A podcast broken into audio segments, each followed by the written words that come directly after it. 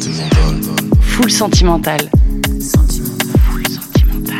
Je vous demanderai de contrôler ses émotions si émotion il y a. Hein Sentimental. Sentimental. Aïe, aïe. Une émission de Grunt avec beaucoup de sentiments dedans. Bonjour à tous, bienvenue dans Full Sentimental. Vous êtes sur Grunt Radio. Je suis Morane Aubert, ravie de présenter cette nouvelle émission. Le concept, il est simple. Je propose à mon invité de ramener 5 disques en rapport avec 5 émotions comme la joie, la tristesse, la colère, la nostalgie, le dégoût. Les émotions, c'est peut-être ce qu'il y a de plus universel. On les a a priori toutes ressenties un jour, mais ce qui est intéressant, c'est qu'elles ne résonnent évidemment jamais de la même manière selon les personnes. Et pour la première de Full Sentimental, il semblait assez naturel d'inviter un musicien qui n'a pas peur de parler d'émotions, un artiste qui s'est fait une très belle place dans la scène pop française avec cette voix reconnaissable parmi toutes, des paroles justes qui touchent, des mélodies cinématographiques pleines de sentiments. Son troisième album 3, comme la cité antique, vient tout juste de sortir. C'est Malik Judy qui est avec moi dans ce studio. Bonjour Malik. Bonjour et heureux d'être là pour la première super. Quelle est la dernière émotion que tu as ressentie avant de pénétrer dans ce studio? Hmm, la joie, parce que la joie, je suis, euh, je, je vous ai vu au loin et voilà, ça faisait un petit moment qu'on s'était pas vu, ça m'a fait plaisir de vous voir. On y reviendra hein, d'ailleurs à la joie dans cette émission. Je propose qu'on rentre directement dans le vif du sujet. Je t'ai proposé, avant de venir, cinq émotions choisies spécialement pour toi, qui sont la colère, la nostalgie, la peur, l'admiration et la joie. Donc, et moi, si ça te va, je me suis dit qu'on pouvait commencer par l'admiration. On va parler euh, du morceau que tu as choisi, mais d'abord, est-ce que toi, tu es un grand euh, admirateur Euh, un grand admirateur, oui, oui, oui, il y a pas mal de personnes que j'admire, euh, notamment des, des, des gens de ma famille, des amis, euh, mais aussi en musique, bien sûr, des, euh, dans, dans l'art en général, mais euh, pas beaucoup, quoi. J'admire pas beaucoup de gens euh, dans l'art, ou dans la musique, dans le cinéma. Euh, il y a- mais quand j'admire, j'admire beaucoup. Est-ce que euh, l'admiration, c'est quelque chose que tu ressentais déjà quand tu étais plus petit Est-ce que tu étais fan? Hmm, fan, euh, non. Je, crois que je suis pas, suis pas fan. Euh, même aujourd'hui, j'ai jamais été trop fan. Si euh, si je voyais un artiste, par exemple, en concert quand j'étais adolescent et tout, je j'ai jamais demandé d'autographe. La seule fois où j'ai demandé une photo, euh, c'était euh, il y a quatre ans au concert de Conan Mocassin où je suis allé voir le chanteur et je me suis pris en photo avec lui. Mais je crois que c'est la seule fois. Du coup, il n'y avait pas de poster, par exemple, dans ta chambre euh, d'enfant? Si, il y avait quelques posters, il y avait un, il y avait, mais de basket. mais j'étais pas, mais je les, ouais, si, je les admirais, j'étais, ouais, j'étais un peu fan aussi. J'étais un peu fan. Il y avait Michael Jordan et Magic Johnson. Est-ce que pour toi, l'admiration, elle se mêle aussi un peu à la jalousie? Hmm, L'admiration se mêle à la jalousie. Euh, non, non, je- parce que euh, euh, j'ai admiré, j'ai admiré mes amours et tout ça. euh, Enfin, maintenant, en, réfléchissant, si certainement, en fait, quand, quand j'ai aimé eh bien, mes amours, euh, je les admirais et bien sûr, je pouvais être jaloux. Mais par exemple, pour des gens de ma famille que j'admire ou des artistes que j'admire, euh, il n'y a pas de jalousie. En amour, oui, bien sûr. Tu as choisi, euh, en rapport avec euh, cette émotion qui est l'admiration, de passer un morceau d'Arnaud. Mhm. Pourquoi? Parce que euh, je trouve que Arnaud est quelqu'un d'assez réservé, quelqu'un qui, qui, je pense, a du mal à, se délivrer, à délivrer tous ses sentiments. Et voilà, sur cette chanson qu'on va écouter, qui sont dans les yeux de ma mère, il se livre totalement. Et c'est pour moi extrêmement beau de pouvoir se livrer comme ça. Et c'est surtout aussi, euh, je me compare pas mal à cette chanson parce que qu'est-ce que j'admire ma mère? Ma mère, elle a quelque chose, quelque chose dangereux, quelque chose d'une allumeuse, quelque chose d'une amerdeuse. Elle a les yeux qui tuent, mais j'aime ses mains sur mon corps. J'aime l'eau de route sous ses bras. Et je suis comme ça. Et dans les yeux de ma mère, il y a toujours une lumière. Oh, dans les yeux de ma mère, il y a toujours.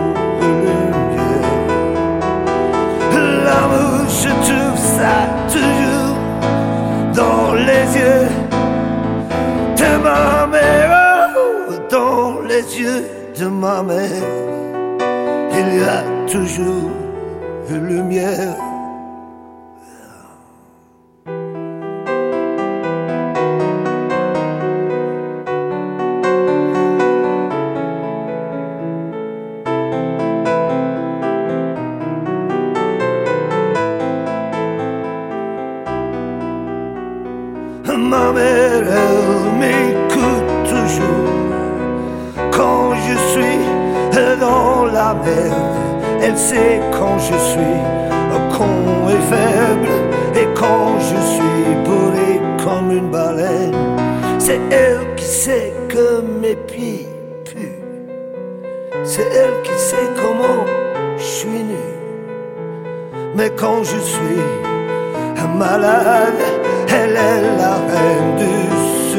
et dans les yeux de ma mère, il y a toujours une lumière.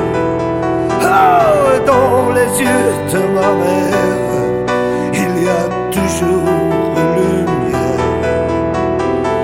L'amour, je trouve ça toujours dans les yeux de ma mère, dans les yeux de ma mère il y a toujours une lumière.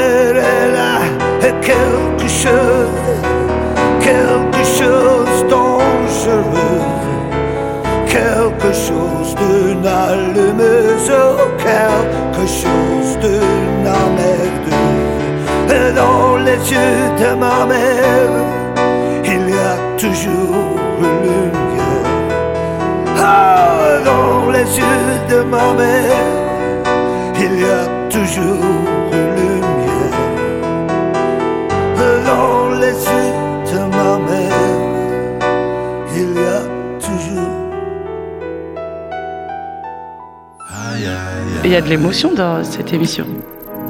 Full sentimentale. Montre-moi ton point sensible.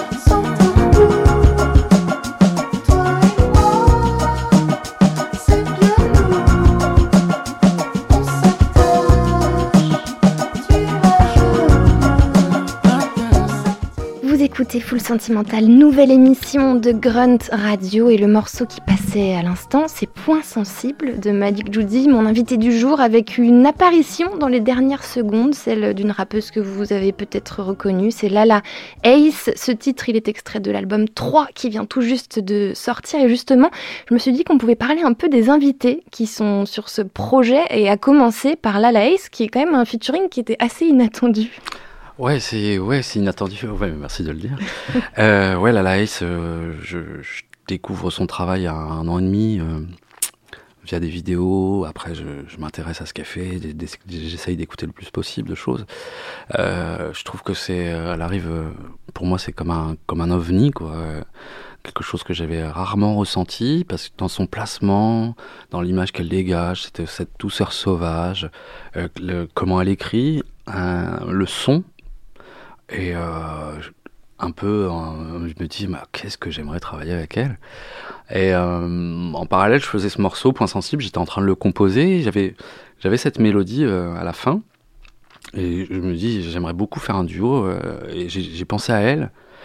Et euh, mais tout en me disant, mais jamais elle acceptera, quoi. Jamais c'est pas possible. Et on s'est rencontrés, super cool. euh, On s'est rencontrés tranquille. On a dit, ok, on écoute le morceau et tout. Et euh, elle fait, vas-y, j'y vais direct, j'aime bien, quoi. Et là, j'étais vraiment étonné, quoi.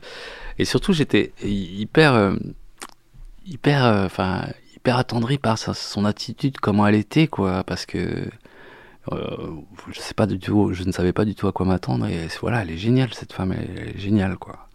Je, une personne m'a dit un jour, c'est une star avant de l'être. Enfin, ça, mais bon, mais c'est qu'elle a, elle a quelque chose, c'est incroyable, vraiment. Et surtout dans, la, dans, la, dans les choses qu'elle peut donner, quoi. Même comme ça, juste dans une relation, on parle. C'est une super personne. Toi, t'es auditeur de rap, ou tu l'as été, ou tu l'es encore? Ouais, je l'ai toujours été, euh, je l'ai toujours, enfin, vers, euh, ouais, 8-9 ans. Moi, je, quand j'avais 8-9 ans, il y avait Assassin, NTM. Euh, tu posais sur des instrus de, de NTM. Exact. exact. J'avais un radio cassette, là, comme ça, tu vois, paf. Et euh, euh, j'avais des cassettes in instrumentales et j'avais un petit bouton on pouvait marquer, on pouvait mettre rec, enregistrement, et je pouvais enregistrer sur la cassette ma voix et je ne chantais n'importe quoi, mais euh, j'adorais faire ça. Et après, ouais, j'ai toujours écouté du hip-hop, mais euh, j'écoute beaucoup de, de hip-hop américain en fait, et un peu de français, euh, un peu de français encore, quoi. Mais euh, je suis très, euh, ouais, je suis très Kendrick par exemple. Qui va bientôt sortir son album normalement. Yes, yes, ouais. Autre featuring euh, un peu, enfin étonnant, juste parce que sa, sa, présence est rare, Isabelle Adjani. Ouais, Isabelle Adjani, euh, Isabelle Adjani parce que parce que un peu un, un, un rêve pour moi inaccessible au départ. Tu euh, l'as découverte comment, Isabelle Adjani? Isabelle Adjani, première apparition, que, enfin première fois, c'est euh, Pulmarine. C'est plein de chlore au fond de la piscine. J'ai bu la tasse chin chin. Comme c'est pour toi, je m'en fous. Je suis vraiment prête à tout avaler que m'importe. Si l'on me trouve à moitié morte. Pulmarine, euh, une chanson qu'on qu écoutait à la maison et euh, qui m'a fait tilt et qui pour moi aujourd'hui est une des plus belles chansons écrites en français. Euh, par quelqu'un que j'admire beaucoup, qui est, euh, qui est Serge Gainsbourg, euh, parce que c'est une simplicité assez apparente comme ça, mais c'est pas simple du tout. C'est un arrangement mmh. simple, des mots simples, et la voix d'Isabelle Adjani qui se pose comme du cristal là-dessus. Et, et, après, elle était meurtrier, quoi. Et vraiment, c'est un rêve de musicien de se dire oh tiens qu'est-ce que j'aimerais faire une chanson avec Isabelle Adjani. Et, euh, et voilà il y a un an et demi euh, dans les médias je lis que euh, on lui pose la question qu'est-ce que vous écoutez comme musique qu'est-ce que vous aimez en ce moment? Et, et là. Et là. Malik Judy et là Malik Judy je suis vraiment voilà je suis hyper je suis waouh. Ouais, ouais.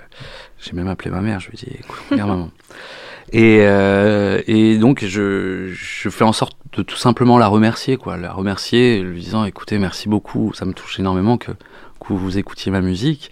Et on s'est rencontrés, on s'est dit voilà, ce qui serait bien de faire quelque chose ensemble. Et j'ai et j'ai commencé à faire ce morceau et je ne voyais personne d'autre qu'Isabelle Adjani. J'ai mis du temps à écrire les paroles parce que je voulais que ça soit euh, délicat comme elle, que ça lui aille comme un gant. Et euh, je lui ai envoyé le morceau et et, voilà, et le morceau est sur l'album. Un dernier featuring qui est là, qui fait plus euh, pas sens, mais plus, euh, on s'y attendait peut-être un peu plus, c'est Philippe Catherine. Hmm. Ouais, Philippe Catherine, que je, je connais son travail depuis, euh, depuis longtemps. Et Philippe Catherine, c'est pour moi quelqu'un, quand il touche quelque chose, ça devient beau, quoi. C'est Il est sous, sous autotune, non, sur le morceau? Du tout, du tout. Ah, J'avais l'impression qu'il y avait un travail avec sa Non, non, voix. non. euh. Non, non, du tout. Euh, non, après, il chante euh, en voix grave et euh, il- on, on l'entend pas souvent en voix grave, Philippe Catherine. Et euh, je, fais ce, je fais ce morceau, cet instrumental, et puis je travaille dessus. Et je, mélodie de couplet, je trouve la mélodie de couplet, j'entends tout de suite la, la- la voix de Philippe Catherine. Alors je triple là-dessus, j'essaye de finir un peu le morceau et je, je l'envoie à Philippe Catherine qui, qui, qui accepte de le faire. Et mais euh, voilà, c'est un plaisir aussi de, de travailler avec Philippe Catherine et sincèrement, j'espère qu'on qu'on travaillera encore ensemble. J'adore, j'a- j'adore, j'ai la chance de le connaître. Pff, quel plaisir d'avoir quelqu'un dans le paysage français comme ça. En 2017, quand tu as sorti ton premier album, 1, tu disais beaucoup dans les médias que ce projet-là, c'était une manière de trouver ta paix intérieure. Mhm. Du coup, j'ai trouvé ça rigolo que tu appelles ton troisième album 3, qui fait plus penser euh, à une guerre, Ouais, à la lutte. ah ouais, mais euh, on peut le voir comme ça, comme une bataille, tout ça. Mais je, je au départ, je l'ai pas vu comme ça. Je, j'ai trouvé le, le- le titre de l'album euh, au tout début du processus de composition.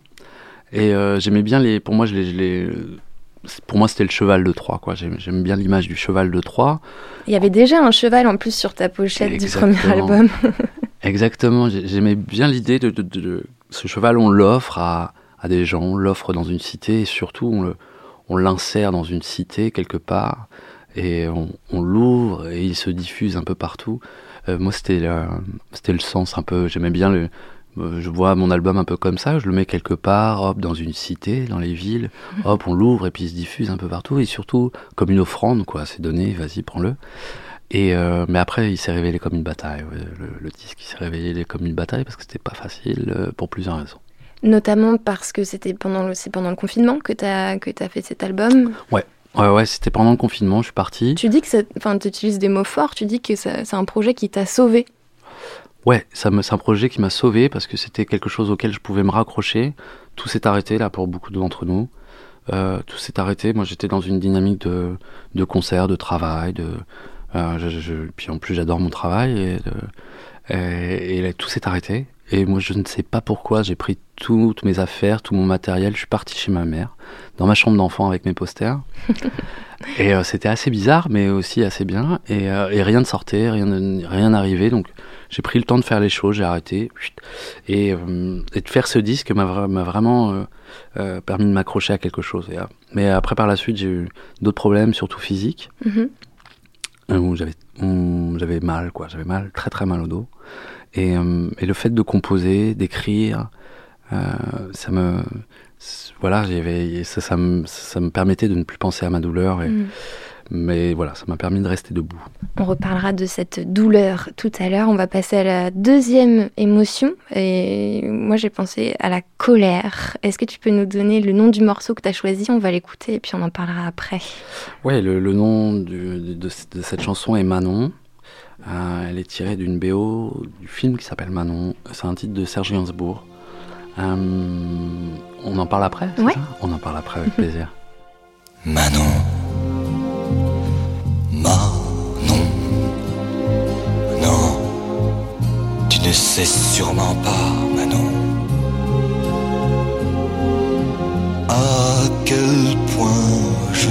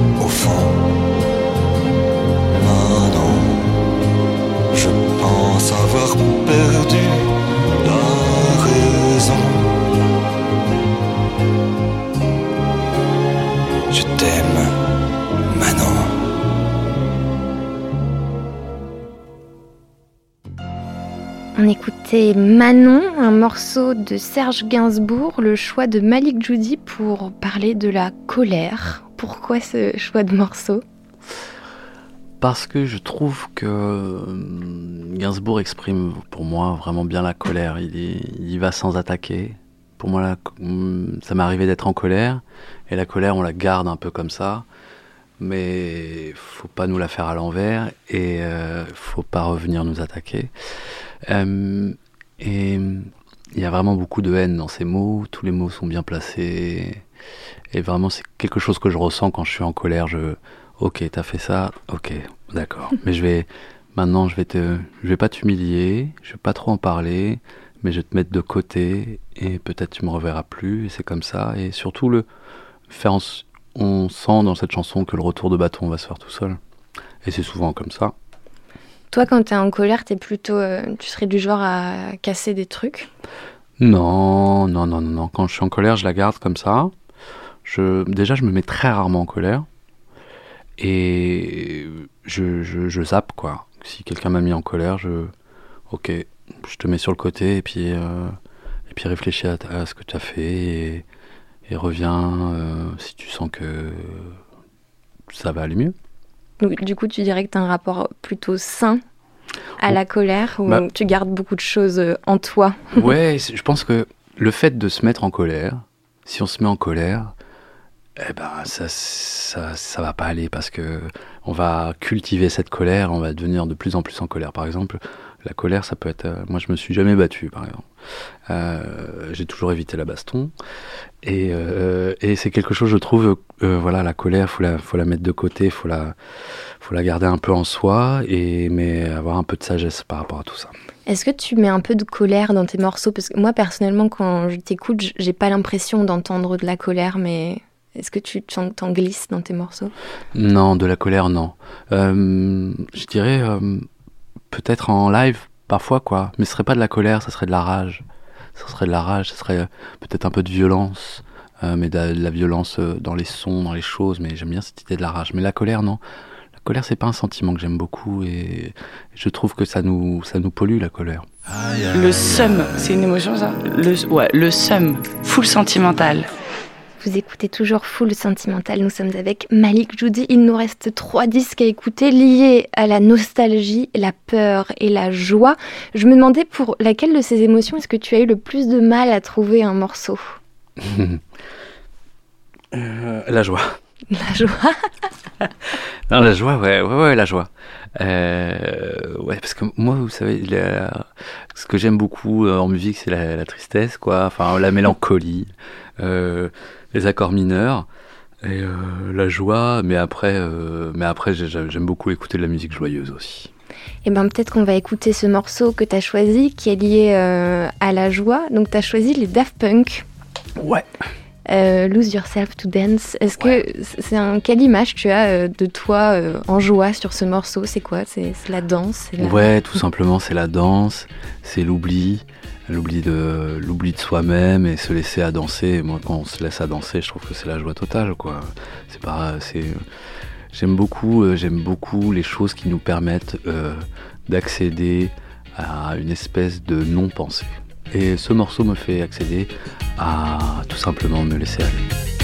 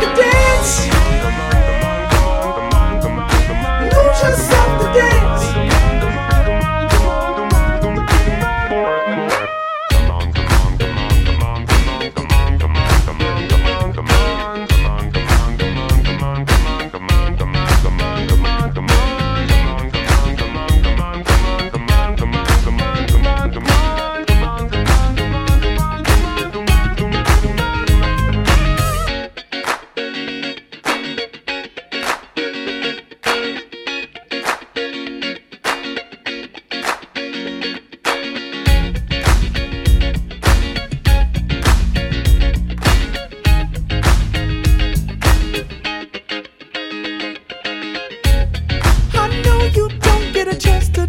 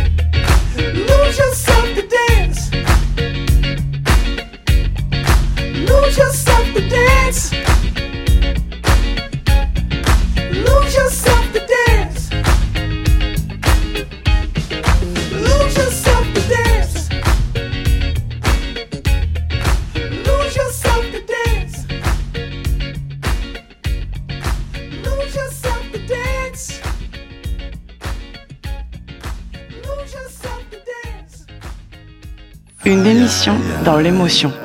C'est dur à dire. Full sentimental.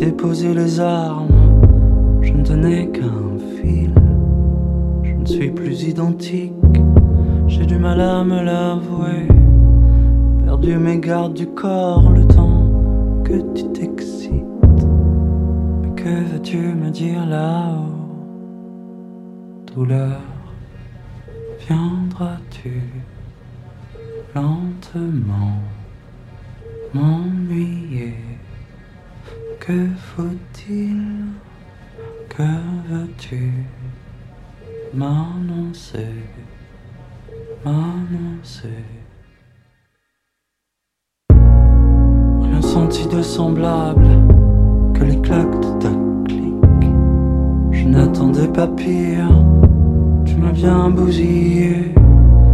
C'était si dur de voir les autres se divertir. J'ai encore le corps qui grésille.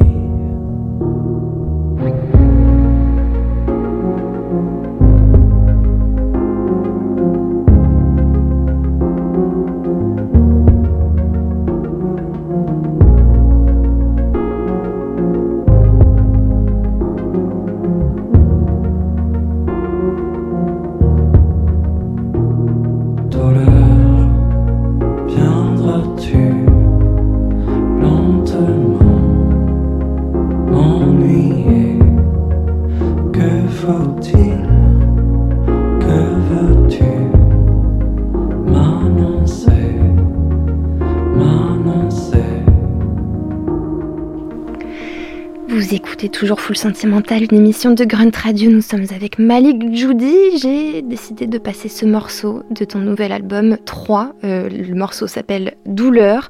Euh, ben, tout simplement, je le trouve très triste, Ah, ce morceau, triste, en parlant hein. d'émotion.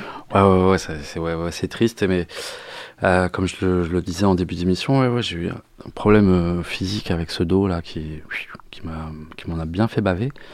Et pour moi, il était important d'expier un peu ce, ce- ce- cette douleur et, et d'en faire un morceau, quoi. C'était un peu euh, pour le, pour l'enterrer, quoi, enterrer cette douleur, quoi. Euh, donc ça parle de ça. Tu disais euh, pour la sortie de tes deux premiers albums que tu les avais composés dans ton salon et que tu aimerais bien euh, pour la suite que ce soit la même chose parce que tu aimes bien composer dans ton salon parce que ça te laisse prendre du temps. Sauf que là, pour ce troisième album qui vient de sortir, tu t'es retrouvé en studio et pas n'importe lequel, le studio Ferber, un lieu euh, qui a près de 50 ans et dans lequel réside un grand mixeur et réalisateur avec lequel tu as travaillé. Il s'appelle Renaud Létang et on le connaît notamment pour ses projets avec Manu Chao, Alain Souchon, Il dit de toi dans une interview pour Les Inrocks que son premier travail avec toi était psychologique, qu'il fallait te remettre dans un schéma de création et de remise en question. Ça donne l'impression qu'il a fait bien plus que juste mixer ton album. Ouais, c'est sûr. Tu sais, euh, quand, quand on est en studio, on a été en studio pendant quatre mois, à faire de la musique ensemble, c'est c'est- c'est- c'est- c'est plus, je, sais pas, mais c'est comme, comme une histoire d'amour, quoi. On, on rentre dans des choses intimes mais incroyables. Je pense que c'est quelque, quelque chose qu'on partage, mais c'est comme si on vivait ensemble et, et qu'on créait les choses à plusieurs. C'est enfin créer. Les choses étaient créées, mais faire les choses à plusieurs comme ça, c'est incroyable. Et, c'est vrai que c'est psychologique, c'est complètement psychologique parce qu'il y a des moments où, où, t'es- où tu vas pas, pas bien un jour, où Renaud il allait pas bien un. Et on est là, on, on essaye de se porter tous vers le haut. Et euh, comme dit Renaud pour ce disque, on s'est buté quoi. On s'est buté, on, on lâchait pas la chose, on les voilà et euh, et on s'est tiré vers le haut. Et c'est vrai, euh, ce qui est génial, c'est qu'aujourd'hui c'est un ami, c'est un super ami Renaud. Et ce que j'ai adoré au début, il m'a dit écoute, on va aller plus loin que ce que tu ne le penses. Ok, bah, vas-y, on y va. Mais euh, ouais, c'est génial. Et puis c'est quelqu'un de. Il a fait des, des, des centaines de disques, je crois. Et il est a une belle beauté intérieure, quoi. Il a fait euh, Full Sentimental notamment. Euh, justement, dans ce nouvel album, je trouve, tu me corriges si je me trompe, mais que on redécouvre ta voix Mhm. d'une manière un peu plus posée, Mhm. moins dans les hauteurs. Est-ce Mhm. que c'est quelque chose que... Est-ce que vous avez travaillé là-dessus avec Renaud Létang ou c'est venu naturellement? Non, c'est venu naturellement. Euh, avant de, avant d'arriver en studio, les morceaux étaient, étaient là, quoi. Euh, Les maquettes étaient là, avec les lignes mélodiques. euh, tout était là. Après, on a, on a poussé le disque. On a, certains arrangements ont été faits ensemble et tout ça. Mais non, non, c'est vraiment quand, quand je compose un morceau, je me dis pas la voix, je vais la faire comme ci, comme Mhm. ça, ou ça serait mieux comme ça.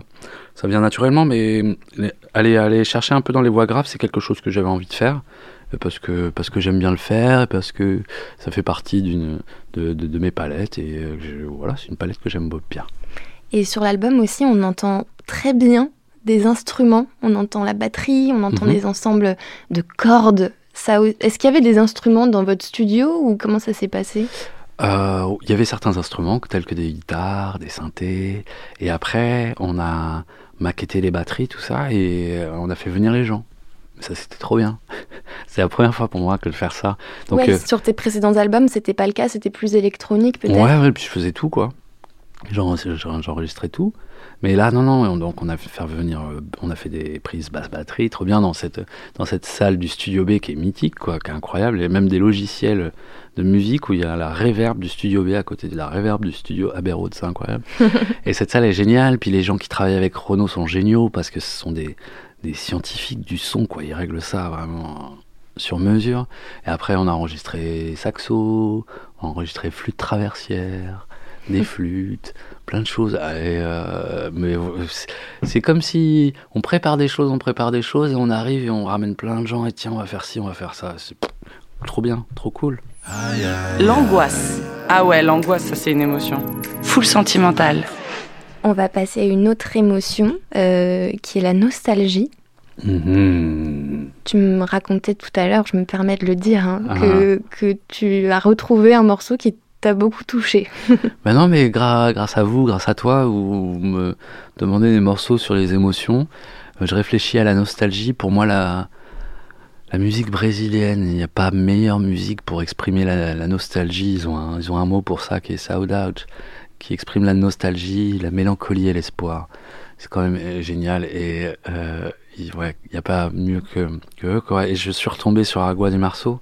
Et euh, je l'ai écouté, mais j'ai dû l'écouter euh, 20 fois euh, en deux jours. Parce que, et euh, comme je disais, mais euh, ça me fait chialer, il me fait chialer ce morceau. Et, et on en parle après de ce morceau ou? Ouais, on en reparlera un On petit en peu reparle après. On avec l'écoute. plaisir. É pau, é pedra, é o fim do caminho. É o resto de toco, é um pouco sozinho. É um caco de vidro, é a vida, é o sol. É a noite, é a morte, é é o anzol. É peroba do campo, É o nó da madeira, canga, candeia. é o Matita Pereira, É madeira de vento, da é um ribanceira, mistério profundo. é o queira ou não É queira, o vento ventando, é o fim da ladeira, é a viga, é o vão, festa da cuneira. é a chuva chovendo, é conversa ribeira das águas de março, é o fim da canseira, É o pé, é chão, é a mastradeira, passarinho na mão. pedra de atiradeira, É uma ave no céu, é uma ave no chão, é um regato, é uma fonte. é um pedaço de pão, É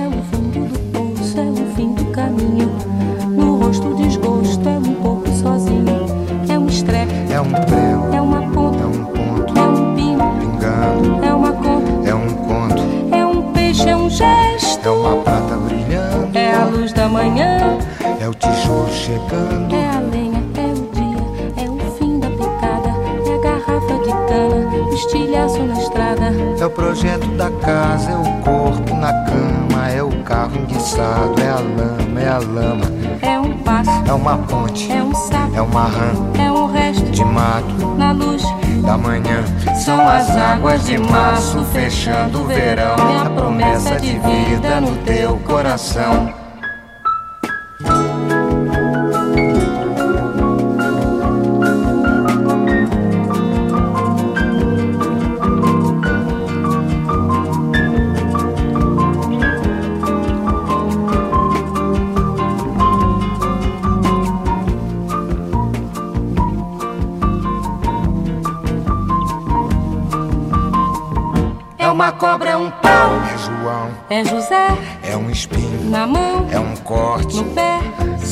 Águas de março fechando o verão, é a promessa de vida no teu coração. É pau, É pedra é o fim, do caminho, é um resto, de topo, é um pouco, sozinho. É um passo, é uma ponte, é um sapo, é uma rã, é um belo horizonte. é uma febre terçã. São as águas de março fechando o verão, é a promessa de vida no teu coração. pau, Pedra,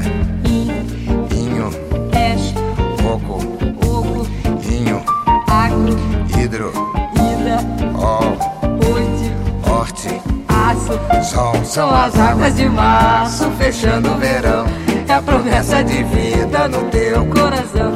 Padaba, pode vaziza, zazaziza, azananenha, andandede, bandandede,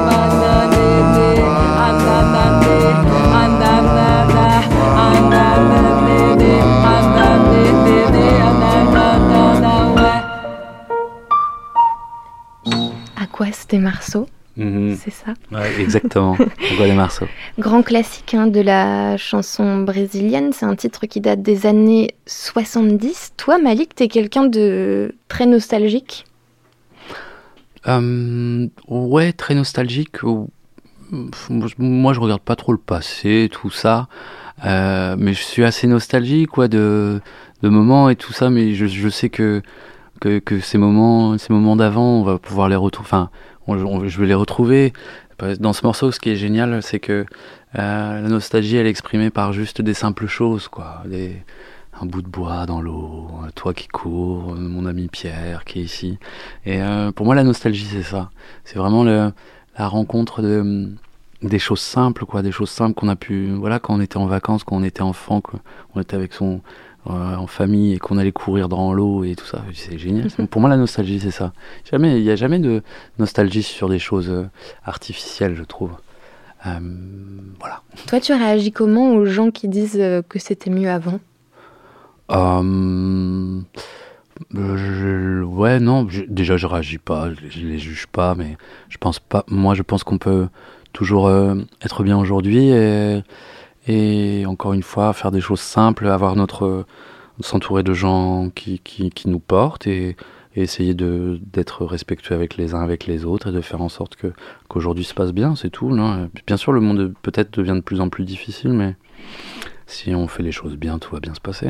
C'est bientôt la fin de cette émission Full Sentimentale. On va passer à la dernière émotion que je t'ai proposée, Malik. C'est la peur. Et pour, ce morceau, pour cette émotion, tu as choisi euh, un de tes propres morceaux. Mhm, mhm, peur de rien, ouais. Pourquoi? Euh, parce que pour moi, c'est. euh, bah parce que déjà, il s'appelle Peur de rien. Ouais. Et euh, c'est un morceau. le titre dit Peur de rien, mais pour moi, il dit que j'ai peur de beaucoup de choses. Et hum, c'est un morceau qui compte beaucoup pour moi parce qu'il était. C'était un des premiers morceaux que j'ai composé en français, Qui est sorti sur le premier album. qui est sorti sur le premier album. C'est un morceau que j'aime beaucoup. C'est un morceau qui, que je joue parfois encore en concert et, et que j'adore le faire.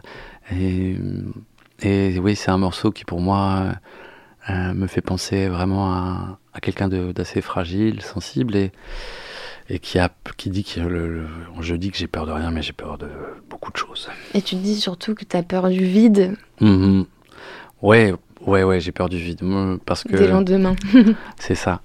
Parce que parce qu'aujourd'hui, je- j'ai la chance de de- de- d'exercer mon le métier que j'ai toujours toujours voulu faire et que euh, le vide est rarement là et que si le vide et j'ai peur du vide quoi. Si le vide était là, c'est que ça se passerait pas très bien et le vide est venu là, il y a pas longtemps et un an et demi quand même. hein. Et euh, ouais, je, voilà, une de mes plus grandes peurs peut-être, euh, ce serait de plus pouvoir faire mon métier, voilà. T'as eu peur là avant de sortir ce, ce troisième album? Hum, j'ai pas eu peur. J'ai pas eu peur. J'étais euh, quand on était le nez dans le guidon là en studio, euh, j'avais pas peur, mais j'étais peut-être un peu stressé parfois. Mais c'est marrant, c'est les- par exemple pour les deux précédents albums, surtout Tempérament, avant qu'ils sortent, j'étais un peu comment ça va se passer quoi. Mais et euh, mais là non non, j'avais envie qu'ils sortent. que C'est c'est cool. Ça, c'est le, ça- le disque a été fait. Vas-y sors. Sortir le cheval de Troie quoi. Sortir le cheval de Troie, exactement. Et ben on écoute ce morceau qui s'appelle donc Peur de rien. Tu sais, j'ai peur de rien, à part